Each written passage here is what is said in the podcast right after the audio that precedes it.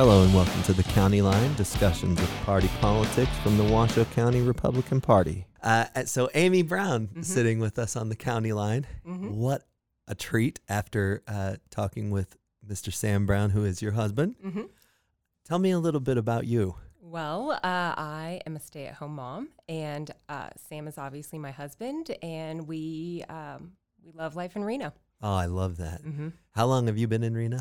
We've been here for three years now. Okay, you came together. How did you meet Sam? That is a very interesting story. Um, so I was actually a dietitian in the burn unit in San Antonio, and obviously he was burned and came to the burn unit, and I just felt this interesting connection, like this need to go talk to him. Mm. you know, I finally ended up um, getting called up um, once he was an outpatient uh, up to the burnout patient clinic, and he was going on convalescent leave, and he needed supplements uh, because. Uh, when you're burned, your caloric requirements increase drastically, and dietitians are actually very important for wound healing. The skin probably has a lot of requirements. Okay. Yes, Very absolutely. Uh-huh. And I mean, your metabolic rate can increase two times what it normally is. Wow. just because you're trying to heal up wounds and it increases um, your caloric requirements um, just because you're burning more calories just trying to keep your body warm. Not to mention how extensive his burns were. Absolutely. Okay. So he was going on convalescent leave and he needed supplements uh, shipped to his house for a month. So I went up there um, to introduce myself and uh, to initiate that process. And that was actually the first time that I met him and spoke to him. Uh huh. and um, he he was very uh, flirtatious and and personable. Um, and I was very businesslike. Um, I had been warned uh, prior prior to going up and meeting him um, because his mother was there taking care of him. Ah. And my office mate, who was the physician assistant of the step down unit in the burn unit, he's like, "You never mess with moms." Right. Yeah. and you specifically don't mess with these two moms. And Yeah. Sam's mom was one of them. Uh-huh. So I'm already nervous. I go upstairs uh, to meet him and his mother, and I see this uh, military ID badge on her, and at the bottom it has COL. oh. And that's because uh, Sam's father was a full bird colonel. And Uh-huh. instantly I am terrified. Like, I cannot mess this up. I love my job. Um, so I'm really nervous to meet him. And um, that that's the first time we met. Oh well, so, of course you're a lovely woman. So when he when you walked in, he was like, "Hello," and Yes. you're like, "Stop it! Your mom's here." And I, Yes, yes, this has to be business, and I have to execute well. oh God, Um, love you both. Yes. So um, I sent him supplements, and because frankly I was afraid for my job, Sure. um, I I went ahead and I got his phone number so that I could call him to make sure that they were Mm. being received because I'd never I'd never sent them before. Um, And Just uh, want to make sure you get these supplements. yes, exactly. When I would call to check to make sure that he was getting them, he would be very flirtatious and. You know, I just want to get off the phone, like, all right, got him, goodbye. Um, but he, you know, wanted to keep the conversation going. Uh-huh. and uh, he just he really intrigued me so i found him a new dietitian Mm-hmm. and uh, then we started hanging out Ah. uh, we started you know just going on runs together which is very interesting for a burn patient to do that quickly after recovery Oh. and I yeah. think one of the things that really drew me to him, despite the fact that he was massively disfigured um, and he was in a lot of pain and gro- going through an incredibly life changing circumstance, he had this joy about him. Yeah. And he was more concerned about the well being of those around him than he was himself. Wow. And- I really got that impression from him in a Mm-hmm. few minutes of being here too. So that's very validating to And hear. And it's it's not fake. You know, like sometimes you can yeah. feel and you can tell like hundred percent. Yeah. Yeah. No, but he loves people. He genuinely um, connects with them Mm-hmm. and he's genuinely concerned about people. Yeah. And it was just so intriguing to me to see him have joy Uh-huh. despite everything that he was going through. Yeah. your And being was becoming attracted to his being. And I think that is so phenomenal. Absolutely. Um, so anyway, I we met and I was intrigued by him. I felt a need to talk to him, and then we started hanging out. Wow. And through that, um, he shared his testimony with me, Uh huh. and which, as you know, he's on fire in the desert. He screams, Jesus, save me, Beautiful. gives up the will to live, and then uh, his gunner puts him out, and his, his life is saved. Which I didn't exactly. Okay, so we I got the part in the podcast of the gunner putting him out. What the, what did the gunner do to put him out? He threw um, the Afghanistan um, dust, Oh, dusty soil Uh-huh. on him just dirted him. Wow. Okay. and like blotted him out Yep. with his hands. So Kevin Jensen's hands were actually burned. Wow. And I don't know if it happened through putting Sam out or if it happened, you know, in the explosion. Getting out, But- or who knows what. Mhm. Well, Kevin Jensen, God bless you. He's an sir. amazing man. Wow. hmm Uh, this is incredible. Now, I'm not going to let you off too light, okay? Mhm. Because I got to tell you something. I did have enough of an interaction with him that Sam Brown, you, you mentioned the word disfigured. hmm Even disfigured, he is a much better looking man than most men that walk this earth. He's, yes, he's, I would include myself in that. The guy's just big, handsome, no matter what. he is. He absolutely is. And he has um, just a confidence, not a pride, but a confidence in who he is, Yeah. in his purpose here on earth, which is, it's beautiful. He made a reference to that, and I don't recall if it was on the podcast or if it was after when we were talking, but he talked about how before the uh, incident occurred, hmm he felt himself to be a very arrogant man hmm living in ways that he doesn't even identify with anymore. And that this had a lot to do with shaping what you describe, the one who wants to go out and care about people and understands what it's like to be within an inch of your life. Uh, it was pretty profound to, to, to hear that stuff. Yes, absolutely. Uh, he was, from what he described, a very prideful person, and literally being baptized by fire just radically changed his life. Wow. Amazing. hmm Uh, and, and I think it's just delightful that you fell in love with his heart. hmm I think it's great that he fell in love with your heart the same. Uh, I'm very moved by this. I'm, I want to keep asking more questions. And Well, I it just, gets better. Oh, please. Okay. Yeah. So um, he shared his testimony with me, Uh-huh. and he looked at me later and he said, "Well, what did you think about that?" And I I told him I was like, "Sam, honestly, if I was on fire, Jesus save me would not have been my reaction." Oh, And I like what got you to that point that allowed you to scream Jesus save me? at And- a time where you weren't really looking at Jesus that way. Yes. Yeah. And he looked at me and he's like, Well, I'm concerned about your salvation. You know, then he just went on to tell me what Jesus had done for me and invited me to church. And at that point in my life, that's exactly what I needed to hear Wow. because his his baptism by fire, his coming to Jesus moment happened pretty close to my searching for Jesus moment. Ah. So they we were kind of on a similar timeline because he was blowing up on September 4th of 2008 Uh-huh. and I actually had an abortion on September 12th of 2008 My God. and that was uh, and then he was in the ICU and I think there the Lord put it on my heart to talk to him Uh-huh. because he knew the pain that I was in and the pain that I was suffering and that I could find uh, healing and comfort through Jesus. Sure. Oh my God. I, I have to take a second here to process all of that so I can respond appropriately. Sometimes when you're saying these things and we're talking, it can go like, okay, here comes the Jesus part. But frankly, I I'm so closely relating to you in Mhm. in what it takes to be saved, what that actually looks like. Mhm. Um, we we talked a little about my saving with Mhm. Sam, uh, though I didn't really want to take away from his, and especially because his is is specifically glorious. Mm-hmm. Mine didn't have so much glory. Mine was like we're gonna we're gonna be exercising a lot more forgiveness in your case than Mhm. glory.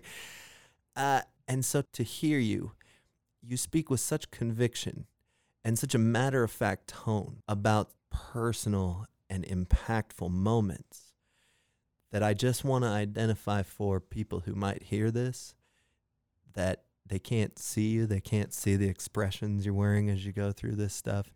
But I do want to outline real heavy duty that the strength that was created in you through this is incredible and in my mind could only be sent from God. hmm Absolutely. And, you know, I wish this wasn't my story. Abortion is an incredibly sad thing. It's an incredibly isolating thing, Mm. and it is uh, it is a decision that will impact your life forever. I share this story because I'm not afraid and I'm not ashamed of the gospel of Jesus Christ, and that's that is how I came to know my sin and my need for a savior. Well, the audience can't see the, the fire that just came out of your mouth into the microphone also, but you were spitting fire there and that was legit. Thank Well, you. Praise the Lord. Yes. Um, you know, I received comfort through God. And I know that there's anywhere between 600 to 1.2 million women each year that are having an abortion that struggle with that decision afterwards and don't Mm. Yeah. necessarily know what to do with it. They've Mhm. lost hope. They're looking for uh, life and substance abuse. They're trying to numb themselves and Mhm. find hope in all the wrong places. Yeah. And really, hope can only come through Jesus, I- and healing can only come through Jesus. I definitely see it that way. For me, it Mm. has been true that hope and healing could come through Jesus. It comes through my wife, but I think pretty sure that he brought her straight to me on purpose. I can tell you that Mhm. story is a pretty fun one too. Um, I had an interview in here not too long ago uh, with the woman who's kind of kind of the head of the pro-life organization movement here in Nevada. And one of the things she talked about is exactly what you're saying. We're not in a position where we're trying to tell women how to choose. We're in a position of trying to help women understand what they're getting into by making the choice. Uh, and I can say, just firsthand from people I know, I have heard far more women say, Wish I would have kept it, than they say, Glad I didn't keep it. Mhm. And I think that that is a very major piece of the puzzle that is not put into place correctly Mhm. because we get the disservice of we're trying to talk you out of abortion because it's evil. Yes. That's not really the point Mhm. here. The point is that Jesus' life, every everything that whether you're a believer or not, every, all the good things in this world that make us want to live, that's what you're considering here Mhm. because if every time you go to have an ice cream cone, you think about the kid that could have been having you there with it, Mhm. it's going to make you hurt. Mhm. Absolutely. But it is about that thing that we go through where we whatever happens. So you don't have Mhm. to be talking about abortion. You could this is how we know it's a it's a truth. Mhm. Anything that could happen in life, Mhm. the subsequent 48 hours is where you're really going to find out how you respond to it, Mhm. how it makes you feel, Mhm. what your real convictions are. It ain't it ain't before. You could have a staunch pro-life or pro-choice position Mhm. until you're faced with it, and then we'll see how you feel. Absolutely. One of the things that I, I don't necessarily feel like people understand is that women that are in that position to make that choice Ah, are facing really difficult circumstances mm. and they don't feel like they have any options. They don't feel like they have hope. it doesn't feel like a choice. Exactly. Wow. Uh huh. and uh, when when you're in that situation and when you're in those circumstances, um, you know whether it's an abusive relationship Mm. or you don't have the financial means, Mm-hmm. um, you know, to provide for a child, or um, you know X number of just Whenever terrible, trapped, awful yeah. Mhm. circumstances, women and frankly men Mm. um, that are in that position making that decision, it is incredibly difficult Mm. To simplify it, you know, just to like choose life or not Yeah. is is really oversimplifying it. Or you need to choose life because all decisions have consequences Yeah. and you made the choice so now you have to deal with the consequences. It's a lot to put on the soul in one decision. Absolutely. Yeah. Especially in such in a time where people are so um, vulnerable emotionally. My heart goes out to the to the women Yeah. um, that are in those situations and the men as well. Sure. Yeah. And you know, I, just, I appreciate that you throw the men in there because I'm gonna Mhm. I'm gonna open up. I don't I don't really tell this. I don't really ever tell this. I'm telling this I think mostly because you and Sam both have given me an ability to feel very comfortable dealing with people that are real. Mhm. And when you start talking about people that do things in the, the world of political arenas and things, you don't get real very often. But um, I was a young man probably at this time. I would say 24, Mhm. 25. And I, I had gotten together with a, a woman Mhm. and we used protection Mhm. actually. Uh, and what happened, stupidly enough, protection fell off. Mhm. And so it nullified the protection. Mhm. Well, a couple weeks go by and I did not make any effort to contact her. Mhm. Not real effort. Couple texts here, call there, you know how it goes. Uh, but no real effort. And then I get the call. I'm pregnant. I'm going to terminate it. You don't have an option in this. It's my body. This is Mhm. how I want to do it. Mhm. And looking back, I I kind of wish I would have been like, no. Mhm. But I I was really thinking about how I didn't feel good about not calling her, Mhm. and I let that be the deciding factor. Mhm. And I've never felt like I had a choice. And I feel like men do have to have some kind of input here. Absolutely. I understand the philosophy of I don't Mhm. get to tell a woman how her body works, all that stuff. But man, I got a heart too in this, and Mhm. it, it does feel. Absolutely, it does. And um, just a shameless plug for the Crisis Pregnant- Pregnancy Center here let's be as shameless as possible here. Yeah. Um, they do such an amazing job, and they actually have a program specifically focused on dads. Wow. And um, dads just being involved in their children's lives, parenting, and they've really made just an amazing effort to reach out wow. to dads. Amazing. hmm Say the name of them again. Crisis Pregnancy Center. Crisis Pregnancy Center. Mhm. Wonderful. Thank you for throwing that out Mhm. there. We I don't know if we were shameless enough. It's true. I mean, you know, Mhm. you know, we're in a society where men are taught to be a certain way too. So we're Mhm. not even really supposed to have feelings about these things as I Mhm. understand it. No, but abortion hurts every aspect. It really does. Mhm. What do you do with your days? Where does the time go? Well, the time definitely flies by, that's for sure. So um, I'd say right now, uh, I just finished up a Bible study um, and I was a co facilitator, and that consumed a lot of my time during the day preparing for that. Obviously, with the kids, um, you know, getting them ready for school, uh, being engaged when they get home after school, Sure. helping them with all. All the homework, Oh all the God. cleaning, all the Yeah. things. Um, so the days definitely fly by. Excellent. Well, I Mhm. like that you have some some community involvement, staying around people. I really do feel like people in this area would benefit well from just uh, relating to the Browns, knowing the Browns, and, and just you know, you guys are such a great story. I mean, what a tremendous pair It's of people. God's story.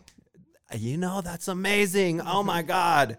You, uh, you stopped me in my tracks, and now I'm sounding amateur because you just nailed me on that one. But that's the same thing Sam said.